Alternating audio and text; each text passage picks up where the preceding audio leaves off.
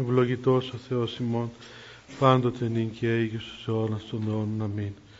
Δόξα σοι ο Θεός ημών, δόξα σοι βασιλεύ ουράνιε παράκλητε, το πνεύμα της αληθείας, ο πανταχού παρών και τα πάντα πληρών, ο θησαυρός των αγαθών και ζωής χορηγός, ελθέ και σκήνωσον εν ημίν και καθάρισον ημάς, από πάσης κυλίδος και σώσον αγαθέτας ψυχάς ημών. Αμήν. Καθίστε, παιδιά. Να δούμε καμιά από τις απορίες, παιδιά, πρώτα να μην τις περιφρονούμε. Είναι μια ερώτηση πρακτική, η οποία βέβαια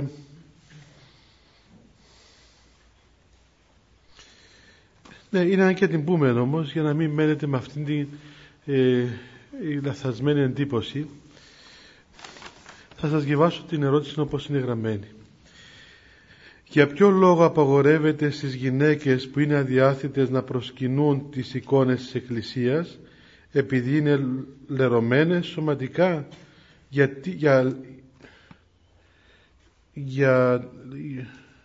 Γιατί λοιπόν δεν επιτρέπεται σε αυτούς που είναι λερωμένοι ψυχικά να προσκυνούν?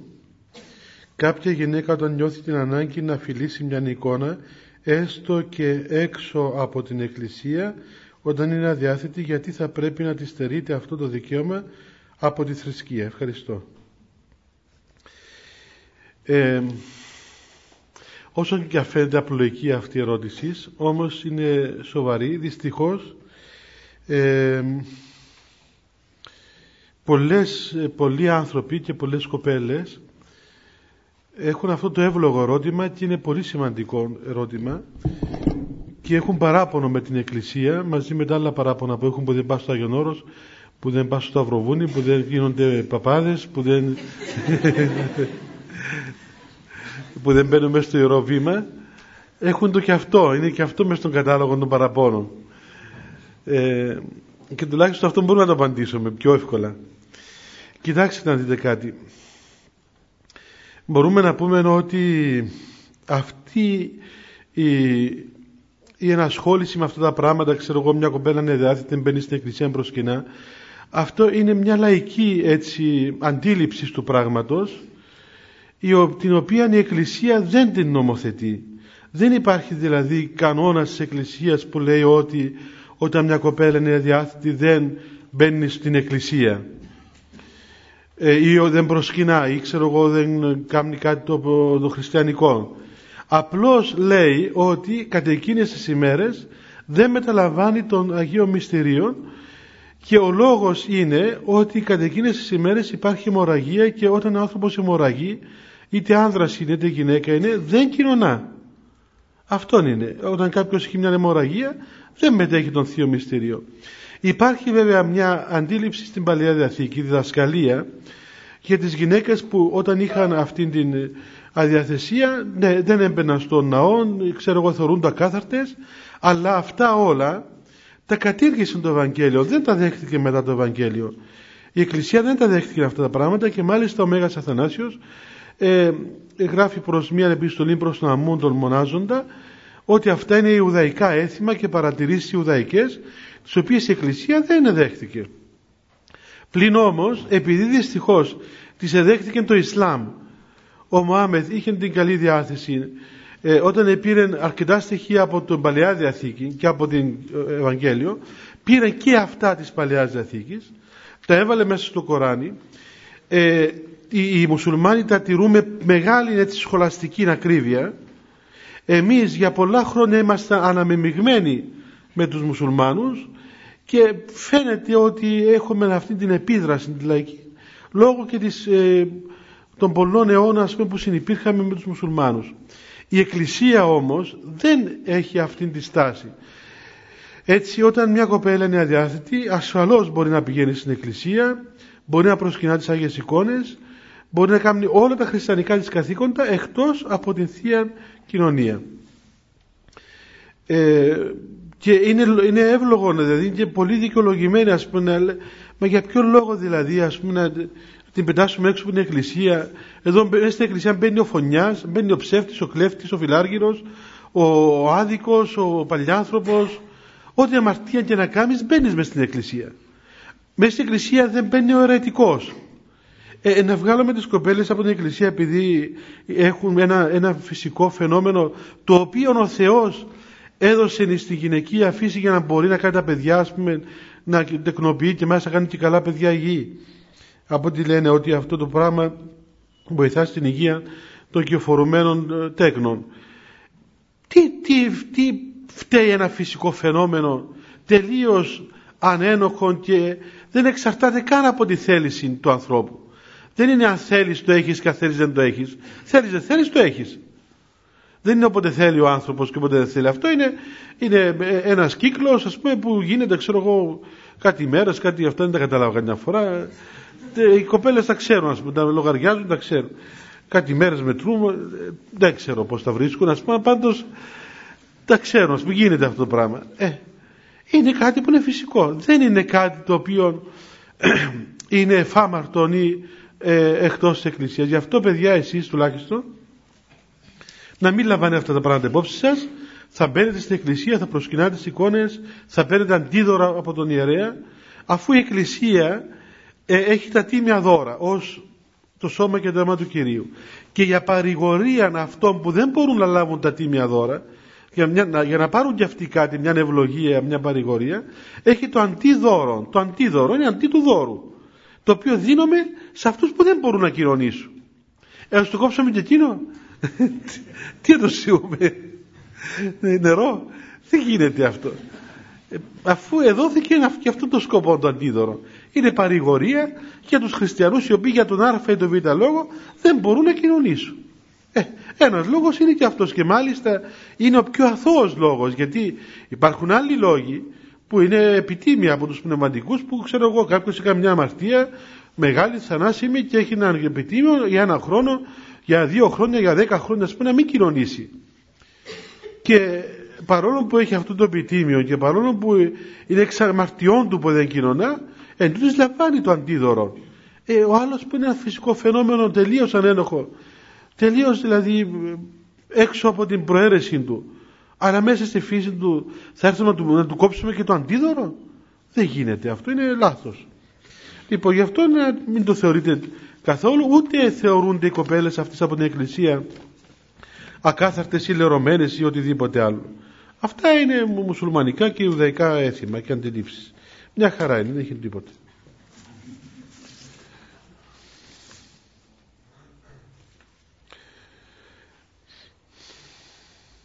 Εδώ λέει μια άλλη ερώτηση, ενώ το μυστήριο της εξομολογήσεως έχει την ίδια διαδικασία σε όποιο πνευματικό για να απευθυνθούμε, γιατί μερικές φορές παίρνουμε διαφορετικές απαντήσεις και εκτιμήσεις για την πνευματική καθοδήγηση.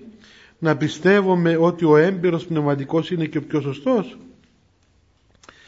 Είναι φυσικό, παιδιά, ότι ο πνευματικός είναι ένα ζωντανό πρόσωπο, ένας άνθρωπος. Δεν είναι, ξέρω εγώ, ένα μηχάνημα που του υποβάλλεις μια ερώτηση και σου βγάζει την ίδια απάντηση. Δηλαδή η ίδια ερώτηση πάντα έχει την ίδια απάντηση σε όλα τα μηχανήματα. Είναι άνθρωπος, έχει τις αντιλήψεις του, τις κρίσεις του, τον φωτισμό του Θεού, την εμπειρία της χάριτος που έχει ο καθένας αναλόγως, και ασφαλώς αν θα ερωτήσεις ένα πνευματικό θα λάβεις μία απάντηση, αν ερωτήσεις ένα άλλο πιθανόν να λάβεις κάπως διαφορετική, ιδίως μάλιστα εάν είναι θέματα τα οποία δεν είναι μέσα από τη διδασκαλία της Εκκλησίας, αλλά είναι θέματα τα οποία είναι σε προσωπικό επίπεδο. Γι' αυτό είναι καλό να έχει κανείς ένα πνευματικό να διαλέξει. Έχετε το δικαίωμα να διαλέξει το πνευματικό σας, να δείτε όρους τους πνευματικούς και να διαλέξετε. Δεν σημαίνει ότι όταν διαλέγω ένα πνευματικό ο άλλος δεν είναι καλός. Όλοι είναι καλοί και άγιοι και ενάρετοι, αλλά δεν αναπαυόμαστε εμείς σε όλους. Απλούστατα έτσι διαλέγει ο καθένας το πνευματικό του και πορεύεται με αυτό. Ό,τι ρωτάει το πνευματικό κάτι, ρωτάει αφού προηγουμένως προσευχηθεί, αφού προηγουμένως καλλιεργήσει τον εαυτό του σωστά, και λαμβάνει την απάντηση και προχωρά. Εάν πάρει την απάντηση και δεν αναπαύεται, έχει την ελευθερία ο άνθρωπος να μην το τηρήσει. Δεν είσαστε υποχρεωμένοι να κάνετε απόλυτη υπακοή στους πνευματικούς. Θα κάνετε απόλυτη υπακοή στον πνευματικό μόνο σε καθαρώς πνευματικά θέματα. Δηλαδή ο πνευματικός σας είπε ότι κοιτάξτε δεν έχετε ευλογία να κοινωνήσετε ή ξέρω εγώ θα κάνετε αυτό το πνευματικό αγώνισμα. Ναι, εκεί είμαστε υποχρεωμένοι να κάνουμε υπακοή. Αλλά δεν μπορεί να σου πει ο πνευματικός σου, ξέρεις, δεν έχεις ευλογία να κάνεις μεταπτυχιακό, ας πούμε, ή δεν έχεις ευλογία να αγοράσεις πράσινο αυτοκίνητο, να πρέπει να αγοράσεις μπλε. Αυτά πράγματα δεν γίνονται. Τώρα, θέλει να το ρωτήσεις, ξέρω εγώ, τι λες, ας πούμε, πάτερ, να κάνουμε δοκτοράτο. Σου λέει, κάμε, ας πούμε, μην καμείς. Τι θες το δοκτοράτο, πάνε να παντρευτείς, να κάνεις παιδιά, να κάνεις μια οικογένεια. Το δοκτοράτο δεν το χρειάζεσαι. Είναι μια γνώμη. Αν θέλεις την ακούς, αν θέλεις δεν την ακούς. Δεν είναι κάτι που είναι της ιδιότητας του πνευματικού αυτό. Εξάλλου μέσα στην οικογένεια, αν είμαι στο, ακόμα και μέσα πριν παντρευτεί κανείς, έχει μια υποχρέωση να ακούει τους γονείς του. Μέσα στο γάμο θα υποτάσσεται ο ένας τον άλλο, θα κοιτάξει ας πούμε τι λέει η γυναίκα του, τι λέει ο άντρας της. Δεν μπορεί να λέει ο άντρας της γυναίκας, ξέρεις αυτό το Σαββατοκύριακο πάμε στις Πλάτρες και του λέει να πάρω τηλέφωνο πνευματικό, να πάρω ευλογία, άμα αφήνει να πάω. Καταλαβαίνετε, το επόμενο βήμα είναι να τη στείλεις το πνευματικό της αιωνίως και δικαίως. Και έχει δυστυχώς, γελάτε παιδιά, αλλά έχει δυστυχώς τέτοια φαινόμενα που κινούνται μεταξύ απλοϊκότητος και χαζομάρας. Δηλαδή είναι που λες, κρατήτω το πράγμα σου. Σου λέει ο άντρας σου πάμε μια εκδρομή, μια κουραζιέρα και εσύ λες να πάρω ευλογία μου πνευματικό μου, ας πούμε. Δηλαδή είναι απάντηση τούτη. Είναι απάντηση, ας πούμε, και όμως το λένε. Φταίμε τα παπάδες, φταίει η εκκλησία, φωνάζουν οι άντρες και καημένοι. Έχουν δίκαιο. Οπότε να ρωτούμε το πνευματικό μας, να παίρνουμε μια απάντηση, να διαλέγουμε το πνευματικό που αναπαυόμαστε, και δεν σημαίνει ότι μπορείς για το ίδιο θέμα ο πνευματικός ο ίδιος να πει διαφορετικά τελείως πράγματα.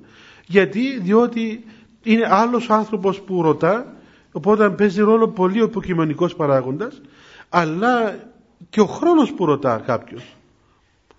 Σήμερα μια απάντηση είναι δεδομένη σύμφωνα με τα στοιχεία που έχουμε σήμερα, και αύριο μπορεί να είναι τελείως διαφορετικά στοιχεία και να είναι τελείως διαφορετική απάντηση, έστω και αν το ερώτημα είναι το ίδιο. Αυτό δεν χρειάζεται να συγκρίνουμε τι λέει ο ένας και τι λέει ο άλλος.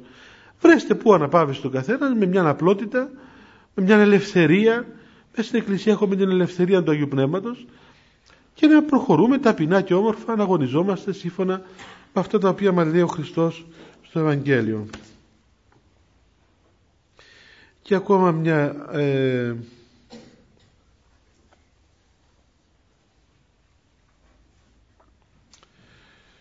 είναι μια απορία που έχω κι εγώ, μια απορία.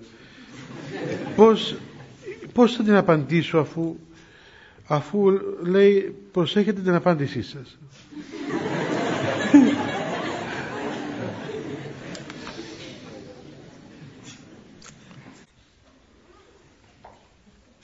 Είναι για ένα πρόβλημα, δηλαδή όταν κάποιος άνθρωπος δεν έχει, ας πούμε, ας το πούμε έτσι, δεν έχει μια σχέση εξωσυζυγική, απλώς μιλά, ας πούμε, με κάποιον άλλον άνθρωπο μέσω του τηλεφώνου. Τι γίνεται? Καταρχάς, παιδιά, να σας πω κάτι. Μέσα στο γάμο δεν πρέπει να αισθάνεστε ανασφάλεια. Δηλαδή και ποτέ καχυποψία. Καλά, εντάξει, είδες τον σύζυγό σου και μιλάς στο τηλέφωνο. Δεν σημαίνει καλά μιλάς, ας πούμε, με κάποια γυναίκα στο τηλέφωνο. Ή χτύπησε το τηλέφωνο και κάποιος είπε συγγνώμη, ας πούμε, αλλά έκανα λάθος και είναι γυναικεία φωνή. Δεν σημαίνει ότι πρέπει να γίνει ολόκληρη σκηνή στο σπίτι μέχρι να ομολογήσει αν αυτή η φωνή ήταν, τον ήθελε εκείνον και μόλις άκουσε εμένα έκλεισε το τηλέφωνο. Τέτοιες καχυποψίες δεν χρειάζονται. Είναι έδαφος κακό. Δεν είναι καλό πράγμα, διότι και να μην έχει κακό στο νου του άλλος, σαν να το καλλιεργούμε εμείς μετά. Μετά έχουμε και μια γενναιότητα και μια, έτσι, πώς να πούμε, μια αρχοντιά που να είμαστε έτοιμοι να αντιμετωπίσουμε οτιδήποτε συμβαίνει ακόμα και μέσα στο γάμο μας, χωρίς να πανικοβαλόμαστε και χωρίς να... Δηλαδή δεν χάθηκε ο κόσμος, ας πούμε. γιατί διότι δεν στέκομαι πάνω σε έναν άνθρωπο μόνον. Αυτός ο πανικός συμβαίνει γιατί νομίζουμε ότι η ευτυχία μας και ότι η ζωή μας και το είναι μας κρέμεται πάνω στον άντρα μας ή πάνω στη γυναίκα μας, και αν ο εκαλήμωνο, δηλαδή αν τολμήσει ή διανοηθεί ότι η γυναίκα μας θα μας απατήσει, τότε χάθηκε όλος ο κόσμος. Βέβαια δεν εννοώ ότι αν τα παίρνουμε έτσι, ας πούμε, δεν πειράζει και ξέρω εγώ δεν χάθηκε ο κόσμος. Όχι, είναι σοβαρό, είναι τραύμα, είναι αμαρτία, είναι πράγμα το οποίο δεν είναι καλό, είναι προδοσία του άλλου. Αλλά όμως να έχουμε μια γενναιότητα, μια ψυχραιμία σε οτιδήποτε, ακόμα και αύριο με τα παιδιά σας, που εντάξει μπορεί μεταξύ σας να μην έχετε πρόβλημα με τη σύζυγό σας, αύριο το παιδί σας το ίδιο μπορεί να έχει ένα σοβαρό πρόβλημα.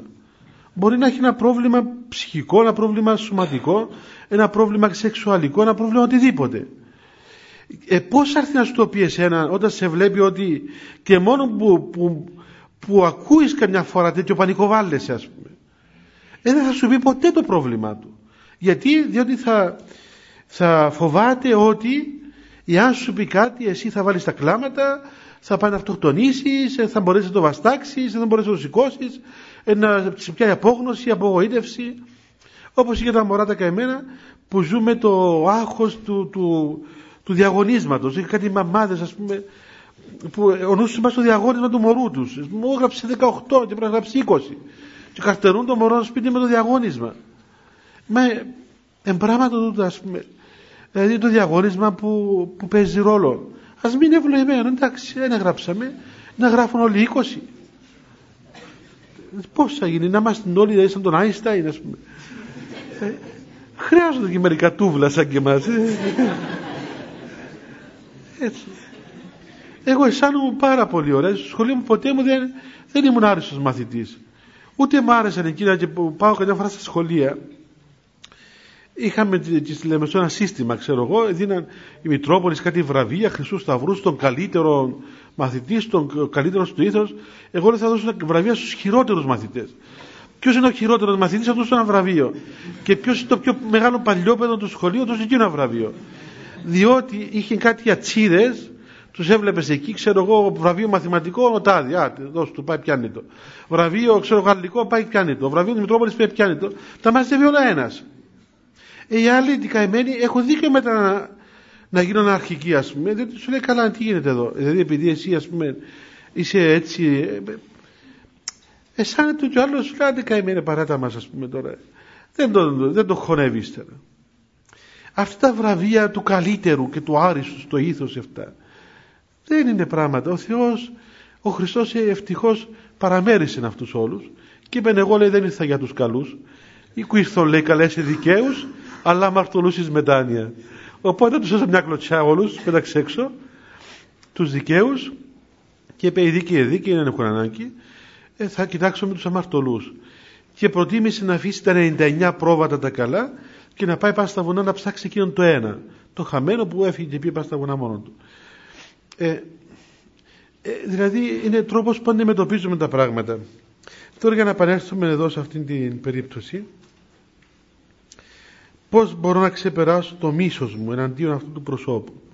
Μα γιατί να έχεις μίσος? Εντάξει, έχει ένα πρόβλημα ο σύζυγός σου, δες το με μια κατανόηση, με μια αγάπη, με μια, ας πούμε, ψυχραιμία, να τον βοηθήσεις να πιστέψει ότι ό,τι και να σου πει θα γίνεις εξωφρενών και θα πάθεις ιστερίες και να πέφτεις χαμένα, σε βουρούν με τα ενοπνεύματα να σε συνεφέρουν. Εντάξει, κάτσε εκεί, αντιμετώπισε το πρόβλημά σου όμορφα, ειρηνικά, ήσυχα και δες τι θα κάνεις, ας πούμε. Έτσι λένε τα προβλήματα. Αν είναι για να φύρνεσαι και να αυτό. Θυμάμαι μια φορά η γερόντισσα η Χαριθέα του Αγίου Ηρακλειδίου, η οποία ήταν εξαιρετικός άνθρωπος και ήταν από τις παλιές γυναίκες, δεν ξέρω αν υπάρχουν ακόμα τέτοιες στην Κύπρο, μπορεί να υπάρχουν μερικές, λοιπόν, η οποία ήταν πολύ ανδρεία γυναίκα. Πήγε μια φορά στο μοναστήρι μια κυρία η οποία τέλος πάντων έπαιζε λίγο θέατρο και πήγε να πείσει την γερόντισσα, ας πούμε, για ένα θέμα εκεί που είχε ένα πρόβλημα με την κόρη της, ας πούμε, και τα λοιπά, και κάμε πως ελιποθύμησε, λέει να φυρτώ, λέει της γερόντισσα, αποφύρτου και εγώ και πιστεύκωσε. Αποφύρτου κόρη μου αρέσει και πιστεύκω σου. Οπότε αυτοί όλα λεπτά συνήρθεν, ας πούμε, ότι δεν περνούσαν τώρα πράγματα, ας πούμε. Διότι ήταν με δώσει μια ψυχραιμία, ας πούμε, σου λέει, κύριε, κάτσε να μιλήσουμε σοβαρά και τώρα να φυρτεί και να ξεφυρτεί, δεν χρειάζεται τους οι διαδικασίες όλες. Οπότε, παιδιά, έτσι να κάνουμε. Να είσαστε έτοιμοι μέσα στο γάμο σας να ακούσετε οτιδήποτε. Με ειρήνη, με ψυχραιμία. Με ειρήνη και ψυχραιμία. Και αύριο από τα παιδιά σας, αυτό είναι σοβαρότερο. Με το σύζυγό σας, τέλος πάντων, να το πολύ πολύ, ας πούμε, να... αλλά με τα παιδιά, αυτό το φοβερότερο. Διότι το ζούμε εμείς στις εξομολογήσεις που βλέπουμε παιδιά, ας πούμε, φίβους που έχουν σοβαρά προβλήματα και πρέπει να το μιλήσει, πρέπει να το πει το πρόβλημά του. Και του λες, πες το στη μάνα σου, πες το στον πατέρα σου, έχεις το πρόβλημα. Πού να τολμήσω, πάτερ, να πω. Να με φάει ζωντανό, θα πεθάνει αυτή. Ή υποψιάζεται η μάνα, ας πούμε, και λέει, μήπως ο γιος μου, ας πούμε, κάνει το πράγμα. Και τη βλέπεις μόνο με την υποψία, πανικοβάλλει, λες, καλά ρε παιδί μου, εντάξει, ησύχαζε. Καλά, δεν το κάμνε, αλλά και αν το έκαμνε, δηλαδή, αν το έκαμνε, για να τον κάνω έτσι, να τον κάνω, να το φτιάσω λιώσω. Δεν μπορείς να πεις τώρα, ας πούμε, κάμνει το. Εντάξει, λες, με φάση δεν το κάμνει. Δεν το κάνει, πήγαινε έστω σου και μείνε με τα μυαλά που έχεις, ότι ο γιος σου είναι αυτή η εικόνα που έχεις εσύ. Κάτσε να δεις το παιδί σου. Κάτσε να μιλήσεις με το παιδί σου μια ψυχραιμία. Και μου κάνει πολύ εντύπωση που και χαίρομαι πραγματικά μερικούς γονείς οι οποίοι έχουν το θάρρος και μιλούν με τα παιδιά τους και το παιδί λέει, ας πούμε, τα προβλήματα του. Μου θυμάμαι μια φορά... Ήρθε ένα παιδί το οποίο ήταν ομοφυλόφιλος. Αισθανόταν αυτό το πράγμα και το μίλησε με τους γονείς του. Και ήρθαν οι γονείς του και κουβεντιάσαμε και χάρηκα αυτούς τους ανθρώπους. Όχι ότι δεν είχαν αποδεχθεί αυτό το πράγμα, αλλά με πολύ, ας πούμε, σύνεση, με πολύ ψυχραιμία, χωρίς να πληγώσουν το παιδί τους, εστάθηκαν δίπλα του και τον εστήριξαν. Μπορούσαν να τους πει επακριβώς το παιδί τι συνέβαινε, τι πειρασμούς είχε, τι πολέμους είχε. Και τον εστήριζα και έβλεπες η μητέρα, ιδιαίτερα, ας πούμε, μια εξαιρετική μητέρα, ας πούμε, πώς είναι έτσι αρχοντιάστε κοντά δίπλα από το παιδί της και ουδέποτε τον στραπατσάρισαν, ας πούμε, και τον βοήθησαν έτσι. Εάν δεν το έκαμνε αυτό το πράγμα και κρυβόταν, δεν θα έκαμνε χίλια δυο άλλα χειρότερα. Δεν ήταν καλύτερο το ότι, ας πούμε, είχε το θάρρος να πει στους γονείς του το πρόβλημά του, αλλά και οι γονείς είχαν το σθένος εκείνο να ακούσουν, από το παιδί τους το πρόβλημά του. Και ήταν και τα δύο καλύτερα. Και βλέπεις, πράγματι αυτό σημαίνει γονιός. Εκεί θέλω το γονιό. Όταν έχω ένα πρόβλημα, πάντα το πω. Αμένου το πω και να φυρτεί που την άλλη μπάντα και να τρέχω να τον συνεφέρω. Τι είναι, εκεί που έχω ένα πρόβλημα να έχω δυο, καλύτερα σε έχω ένα και ας μείνουν οι γονείς με τα μυαλά τα δικά τους. Πόσα παιδιά έχει τα οποία πηγαίνουν στο εξωτερικό να σπουδάσουν και δεν έρχονται πίσω και προφασίζονται ότι κάνουν μάστερ, κάνουν δοκτοράτα, βρήκα καλή δουλειά, βρήκα αυτό, διότι στον τόπο τους δεν μπορούν να πούν το πρόβλημα στους γονείς τους. Δεν τολμά να πεις με γονείς του, ξέρεις, έχουν το πρόβλημα και θέλω να μείνω μακριά, γιατί θέλω να είμαι κοντά σας και να σας δημιουργήσω, ξέρω εγώ, ας πούμε, οποιοδήποτε σχόλιο. Δεν είναι ωραία πράγματα αυτά. Αυτά όλες οι ανασφάλειες και οι καχυποψίες δεν είναι καλές. Από τη στιγμή που μπαίνουμε μέσα στο γάμο πρέπει να είμαστε άνθρωποι σταθεροί, ολοκληρωμένοι, ψύχρεμοι, έτοιμοι να αντιμετωπίσουμε οτιδήποτε συμβεί. Είτε αυτό είναι μέσα στη σχέση μας με το άλλο πρόσωπο που είμαστε στο γάμο, είτε αύριο με τα παιδιά μας, με μια ειρήνη και με μια ελπίδα στο Θεό, να τα αντιμετωπίσουμε όμορφα. Εδώ βλέπετε ο Άγιος Νικόδημος Αγιορείτης στο Εξομολογητάριο λέει στις συμβουλές εκεί προς το πνευματικό, του λέει, πρόσεχε πολύ καλά πνευματικέ, πάρα πολύ καλά, όταν θα εξομολογείς και έρχεται ο άλλος απέναντί σου, πρόσεξε μην τολμήσεις ποτέ να δείξεις την παραμικρή δυσφορία για οτιδήποτε ακούσεις. Φαντάσου τώρα θα σου πει, ξέρεις πάτερ μας πούμε, εγώ κάνω αυτό που σου Παναγία μου έκανε το πράγμα, Παναγία μας πούμε, ζαλίστηκα, μπορώ, ας πούμε, εγώ στο μάσι μου, ας πούμε. Να σου πει παρακάτω, αποκλείεται. Ναι.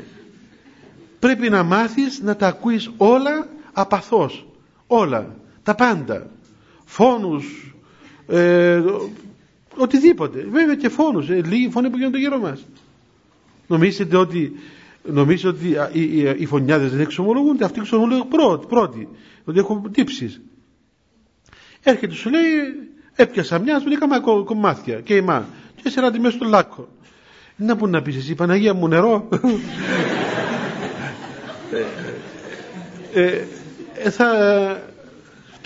Θα το ακούσεις βέβαια, εντάξει, θα οδηγείς τον άνθρωπο να πούμε με έναν τρόπο σωστό σε μετάνοια, να πούμε, να καταλάβει το λάθος του, την αμαρτία του, να δεις τι μπορεί να κάνεις. Εάν δείξεις οποιονδήποτε μορφασμό ή οποιαδήποτε κίνηση, τότε έχασες το παιχνίδι, ο άλλος άνθρωπος θα κλείσει. Είδα ανθρώπους που πήγαιναν να εξομολογηθούν και ο πνευματικός έκανε το λάθος και κοίταζε το ρολόι του.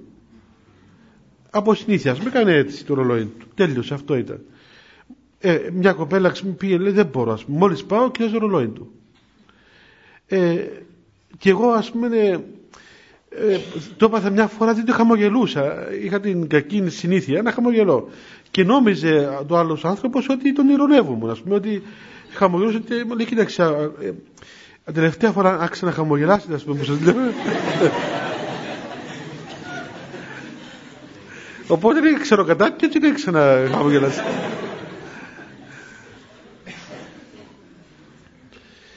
Είναι πολύ επικίνδυνο πράγμα, δηλαδή γενικά όταν στέκεσαι απέναντι στον άλλον άνθρωπο, παιδιά,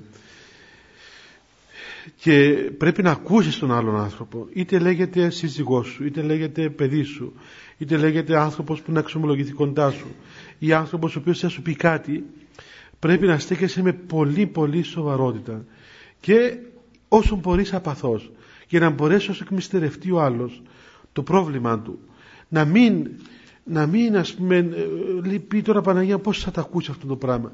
Αυτό ξέρετε, θυμούμε που και σε ένα μοναστήρι, εκεί ας πούμε ένα μοναστήρι, ο γέροντας ήταν πολύ ευαίσθητος, ήταν και έτσι, δεν είχε προηγουμένως, δεν ήταν αποτακτικός προηγουμένως, οπότε δεν είχε και πολλή πείρα. Όταν πήγαινε οι πατέρες του λέγαν κάτι, στενοχωρούνταν πάρα πολύ και μετά αρρωστούσε στο μάχη του, του παίρναν ξέρω φιδέν, του παίρναν ρύζι, του παίρναν πράγματα. Πήγαιναν οι πατέρες, λέγαν τους άλλους, μα κοίταξε, τι να πάνε να του πούμε, ας πούμε, αφού πάνε να του πω τίποτε, να αρρωστήσει όλη την να μην μένει τζιμάτι, να κάνουν μετούς, να το βουρούμε, να το βαίνουμε σούπες, ας πούμε, να... θέλει, ξέρω εγώ, έχει κοιμάται το βράδυ, δεν μπορούμε να το εξομολογηθούμε. Οπότε επενέβη και ένας μεγάλος γέροντας του Αγίου Όρους, του είπε: κοίταξε, ας πούμε, δεν του έπρεπε τα χάλια με σένα, ας πούμε. Έτσι να σε βρούμε τις σούπες. Λοιπόν, στάθου στο πόδι, στο ύψος σου, να είσαι έτοιμο να ακούσεις, να μην λες με στενοχώρησες. Τι με στενοχώρησες. Άνθρωπος είναι. Αγωνίζεται, να έχει και πειρασμούς, να έχει και πτώσεις, να είσαι έτοιμος να ακούσει τα πάντα. Διαφορετικά, αν μπορείς, παραιτήσου να έρθει άλλος. Δεν μπορεί να σε φοβάται ο άλλος, να έρχεται εξομολογητή, λέει Παναγία μου, το να τα ακούσει και αρρωστήσει πάλι, ή να ξημερωθεί ως αύριο να έχω το κρίμα του. Δεν γίνεται το πράγμα, δεν γίνεται. Αυτό είναι παντού, παιδιά, και μέσα στο γάμο έτσι να είσαστε. Να ξέρει το παιδί σας ότι ό,τι και να σας πει θα παραμείνετε το ίδιο. Δίπλα του, να τον αγαπάτε, να τον στηρίζετε, έτσι θα βουράτε στους ψυχίατρους και ό,τι ας πούμε. Δεν θα το απορρίψετε για το παιδί, δεν θα πάθετε τίποτε. Τότε πράγματι θα έρθει να σας μιλήσει, θα έρθει να σας πει κάτι, και τότε και η συζυγία θα πάει καλά, γιατί θα έχει το θάρρος να πει, ας πούμε, ο ένας στον άλλο. Φυσικό, ζουν, εργάζονται ένας στην Ανατολή, άλλος στη Δύση. Φυσικό, εντάξει, έχει έναν πειρασμό. Έπεσε σε έναν πειρασμό, ξέρω εγώ, μίλησε με τον άλλο στο τηλέφωνο ή κάτι είπε το άλλο, ή έστω έπεσε ακόμα και σε μια αμαρτία. Είναι καλύτερο να, πούμε, να κρύβεται, να ορκίζεται, να κάνει χίλια πράγματα ότι δεν έγινε, ή να σου πει επακριβώς, κοίταξε, έχω το πρόβλημα. Ξέρω εγώ, αισθάνομαι, ας πούμε, για κάποιον άλλο άνθρωπο κάποια συναισθήματα. Κοίτα, να σταθείς και εσύ εκεί να κοιτάξεις πώς θα βοηθήσεις εκείνον τον άνθρωπο. Λοιπόν, να πάμε τώρα στο υπόλοιπο. Είχαμε τελειώσει τις πρώτες ευχές του γάμου και προχωρούμε σε έναν άλλο μέρος του μυστηρίου που λέγεται η άρμωση των χειρών. Έτσι, πώς το λένε στα χωριά μας,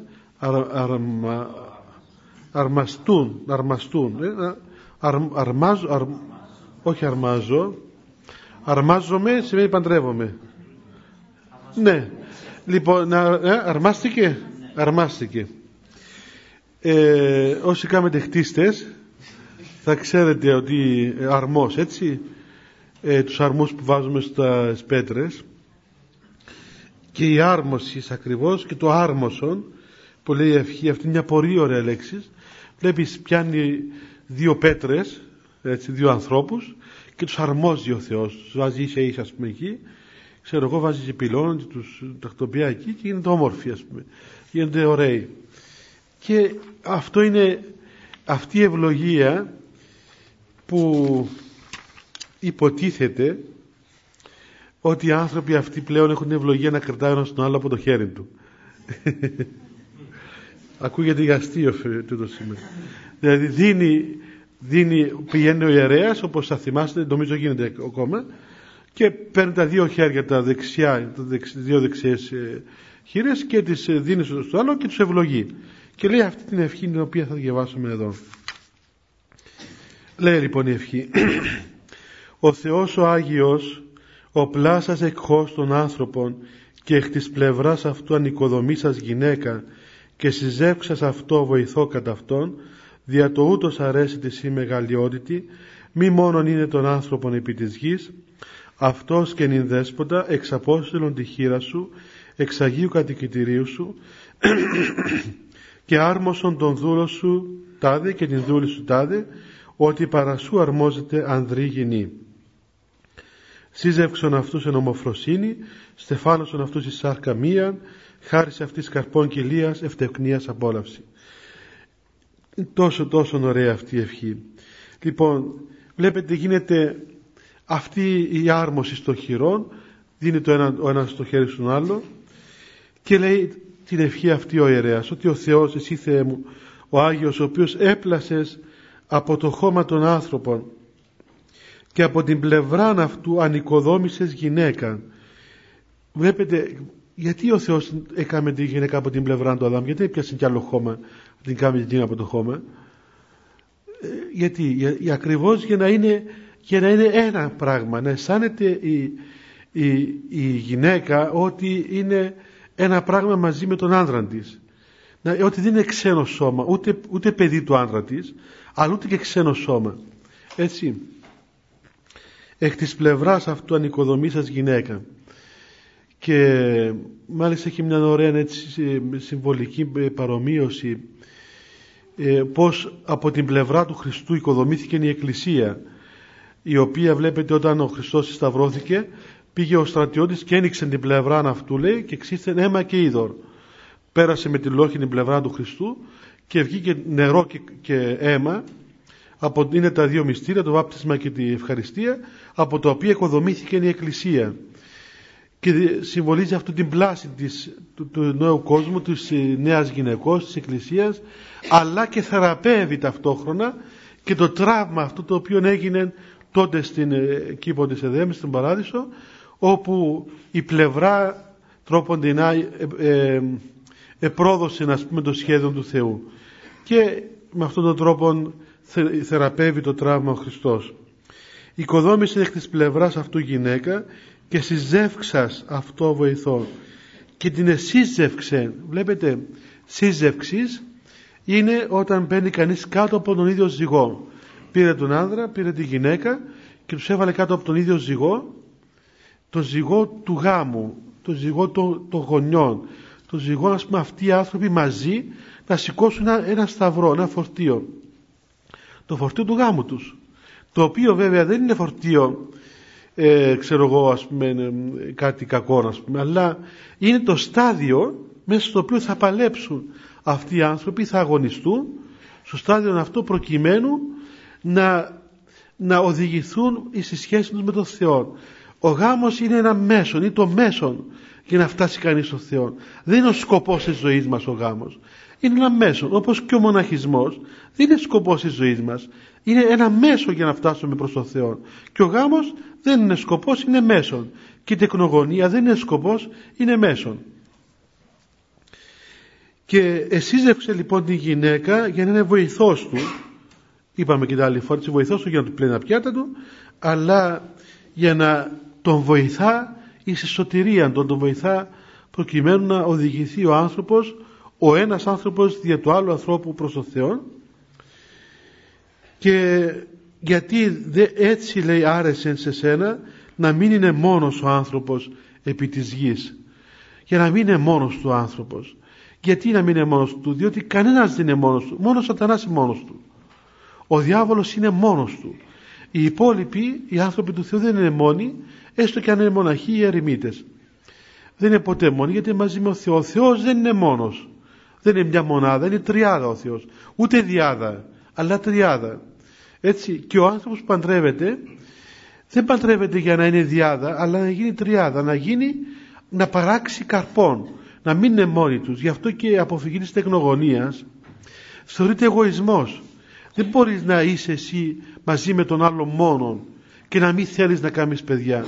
Αυτό είναι αμαρτία, είναι εγωισμός, είναι ένας εγκλεισμός μέσα στην ατομικότητά σου. Αλλά το να επέρθει ο καρπός αυτών των δύο ανθρώπων αμέσως σε βγάζει από εκείνη τη σχέση που λένε οι ψυχολόγοι, τη σχέση του εγώ, εσύ, ξέρω εγώ και γινόμαστε το εμείς, έτσι. Δηλαδή φεύγεις από το εγώ σου, πας στο γάμο, δίνεσαι στο εσύ του άλλου ανθρώπου και μετά αυτοί οι δύο κάνουν το τρίτο πρόσωπο, το οποίο πλέον γίνεται εμείς. Γίνεται η κοινωνία αυτών των προσώπων, η οποία είναι κατά τον τύπο της Αγίας Τριάδος. Αυτός λοιπόν και τώρα δέσποτα να εξαποστείλει την χείρα σου εξ Αγίου Κατοικητήριου σου, να στείλεις το Άγιο σου χέρι. Ο Θεός δεν έχει ένα χέρι που στέλνει, ας πούμε, τι πάει, αλλά ο ίδιος είναι παρόν. Και αυτό το εξαπόστειλον τη χείρα σου σημαίνει την ευλογία, το δεξί χέρι του Θεού, όπως το λέμε. Δεν έχει ο Θεός χέρια δεξιά και αριστερά, έτσι, δεν έχει χέρια ο Θεός. Ο Θεός είναι πνεύμα, αλλά είναι μια έκφραση ανθρωποπαθής που τη δίνουμε στον Θεό προκειμένου να εκφράσουμε εμείς αυτό που θέλουμε. Δηλαδή να δώσει ο Θεός την ευλογία του, έτσι, να ευλογήσει ο Θεός αυτήν τη σχέση, αυτούς τους δύο ανθρώπους, και να έρθει ο ίδιος παρόν και με την ευλογία του να αρμόσει, να ενώσει αυτούς τους δύο ανθρώπους, τον δούλο του τάδε και τον δούλο του τάδε, διότι παρά σου αρμόζεται ανδρή γυνή. Διότι λέει από σέναν αρμόζεται η γυναίκα με τον άνδρα. Βλέπετε τι σοβαρό πράγμα είναι. Δεν είναι του πεζοδρομίου τους οι δουλειές, ούτε του ίντερνετ, ούτε ξέρω εγώ του Χρυσής Αγγελίας. Πώς λέγεται η εφημερίδα? Χρυσής Αγγελίας λέγεται, που πάντα βρίσκουμε μέσα εκεί μέσα τώρα. Γνωριμίες. Είμαι ξέρω εγώ μια 45χρονη κακομοίρα γυναίκα και μόνοι που ψάχνουν αυτό 50 χρονών του κατηχητικού, ξέρω εγώ του.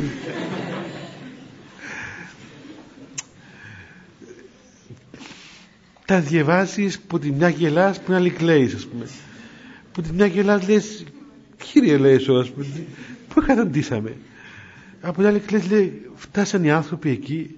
Να βάλει αγγελίες πλέον, να λέει, ξέρεις, ας πούμε, θέλω έναν άνθρωπο κοντό, πασίν, φαλακρό. Ό,τι να είναι, προκειμένου να έρθει να κάνει παρέα, ας πούμε. Και είμαι νέα, ευκατάστατη, καλή, ξέρω εγώ, ξέρω ξένες γλώσσες, μιλώ, γράφω ποίηματα, τι λέει. Τι έχει. Καλά, τα γραφεία στην οικεσία, υπάρχουν και γραφεία κηδιών, δεν είναι. Πολλά γραφεία υπάρχουν σήμερα. Πού εκαταντήσαμε, ας πούμε. Δηλαδή, βλέπετε, θα πει κανείς καλά να βοηθήσει κάποιος, θέλει να βοηθήσει κάποιο πρόσωπο να παντρευτεί, να νηφευθεί, ας πούμε. Καλό ενεργό είναι.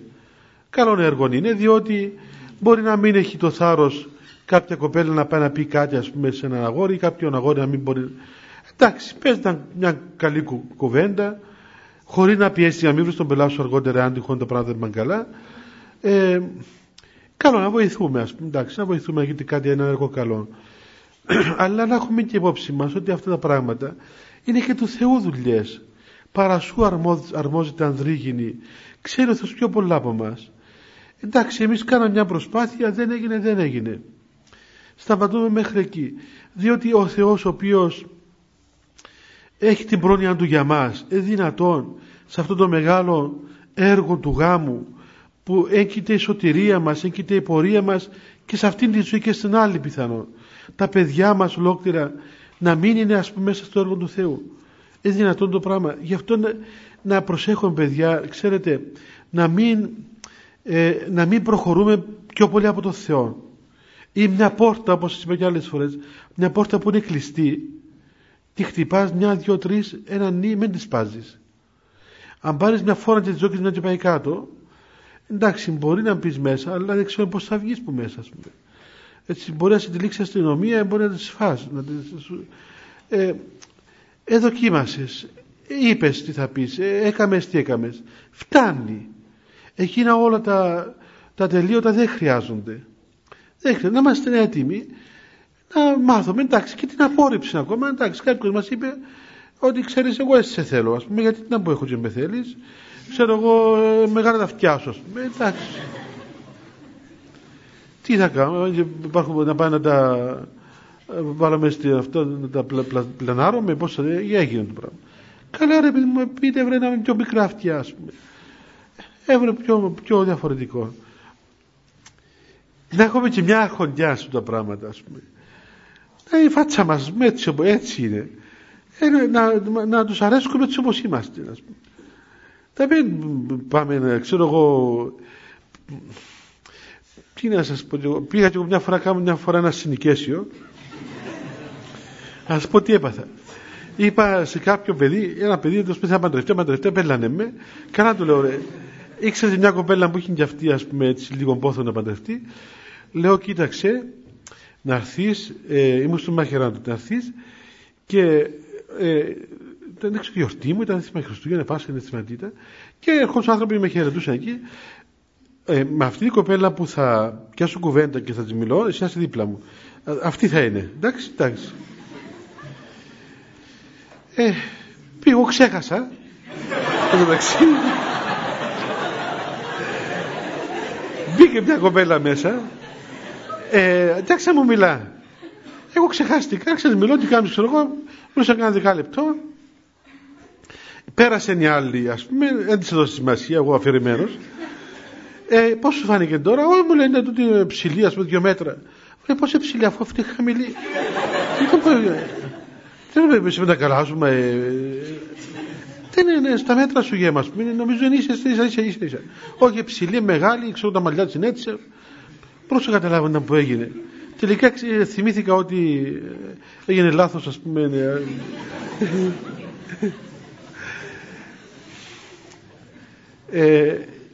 Και όταν κάνουμε μια τέτοια υπόθεση, τότε να φτάνω μέχρι εκεί, παιδιά. Κοιτάξτε, υπάρχει μια κοπέλα, ας πούμε, αυτή, υπάρχει ένα αγόρι αυτό, έχει, ας πούμε, ξέρω εγώ, ένα ενδιαφέρον για σένα, να μην πανικοβαλόμαστε, τρομάζουν και να σε φάει, παιδί μου. Εντάξει, σου μιλήσει, να σε φάει, να σε ρουφήσει. Εντάξει, πήγαινε μίλα του, ας πούμε, σοβαρά και όμορφα. Πήγαινε μίλησε του, ή αν δεις ότι υπάρχει ένα ενδεχόμενο, ξέρω εγώ, να προχωρήσετε μια σοβαρή σχέση μεταξύ σας. Είσαστε μεγάλοι άνθρωποι, μπορείτε να προχωρήσει σοβαρά. Εάν βλέπεις ότι δεν υπάρχει, εντάξει, δεν υπάρχει. Όμορφα και άνετα, δεν χρειάζεται, ας πούμε, ούτε να ταλαιπωρούμαστε, ούτε να... Μέχρι εδώ μπορεί κανείς να το κάνει. Και δεν είναι κακό.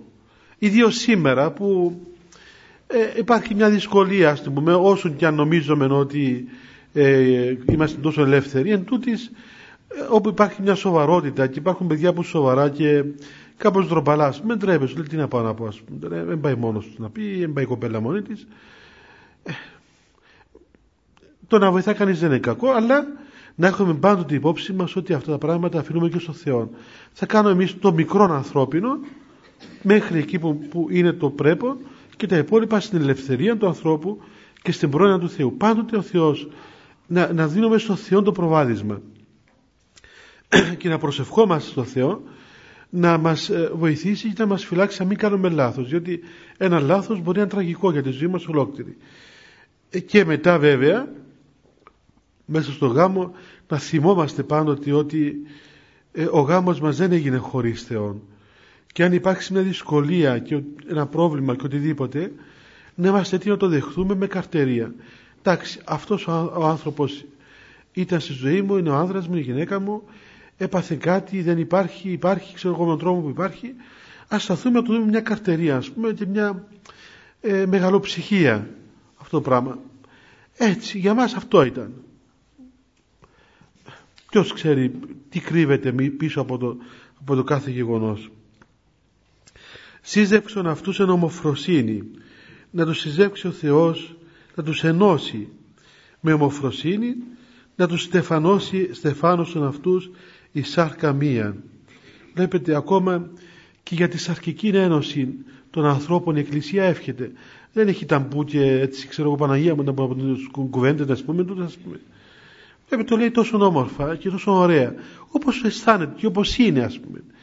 Η σχέση των δύο ανθρώπων αυτών δεν είναι ευδέλιγμα, δεν είναι σχέσεις μυαρείς σχέσεις, αλλά ιερείς σχέσεις, και τη στεφανώνει ο Θεός αυτήν τη σχέση.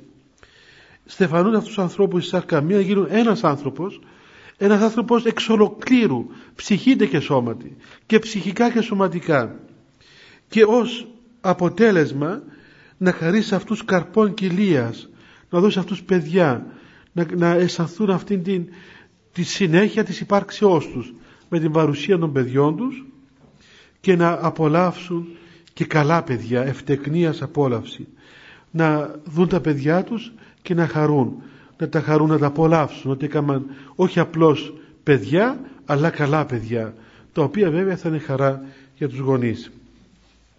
Και εδώ σταματούμε, παιδιά, για να πούμε και κάποιες ανακοινώσεις που έχουμε εδώ.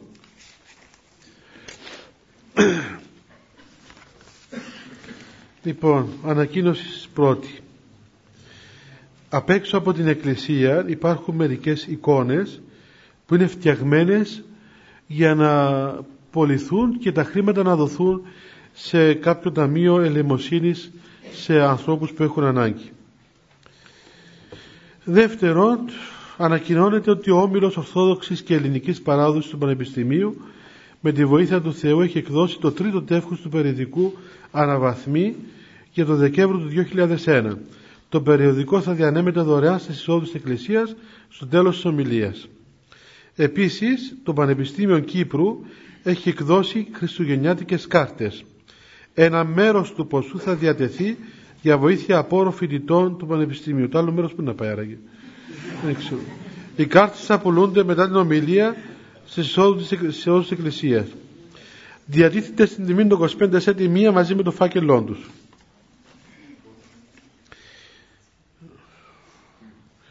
Ναι, την 5η 27 Δεκεμβρίου 2001 και ώρα 5 μετά μεσημβρία θα τελεστεί σπερινός για τα μέλη της Χένευ και όλους τους άλλους νέους στον Ιερό Ναό Αγίου Γεωργίου Πάνω Δευτεράς.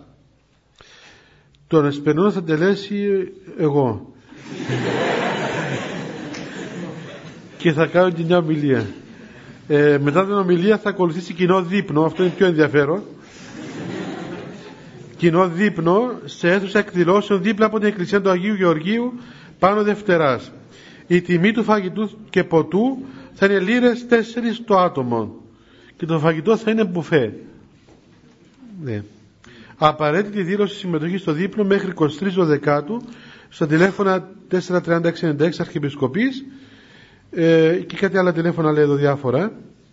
Νομίζω να δοθεί στάλλος αυτό το χαρτάκι σε όλους. Οπότε να μην λέμε τα τηλέφωνα τώρα. Ναι, είναι αυτή η καθιερωμένη συνάντηση, παιδιά, που γίνεται για όλους. Είστε όλοι προσκεκλημένοι. Εσπερινός 5η 27 του Δεκέμβρη η ώρα 5 στον Άγιο Γεώργιο στην Πάνω Δευτέρα, και μετά πάμε όλοι μαζί και τρώμε εκεί κάπου δίπλα. Έτσι κάνουν ένα δείπνο. Ναι, αυτά. Τώρα να κάνουμε προσευχή και να πάμε με τη βοήθεια του Θεού. Εδώ εμείς θα είμαστε στις 8 του Γενάρη. 8 Δευτά. Ανοίγει το πανεπιστήμιο. Πότε ανοίγει 8? 28 ανοίγει. Δεν μπορεί να κάνουμε στις 28. Όχι καλέ, δυνατό. Δηλαδή μέχρι τις 28 θα έχει φοιτητές εδώ. Εμείς ενάρτουμε και ασμένες.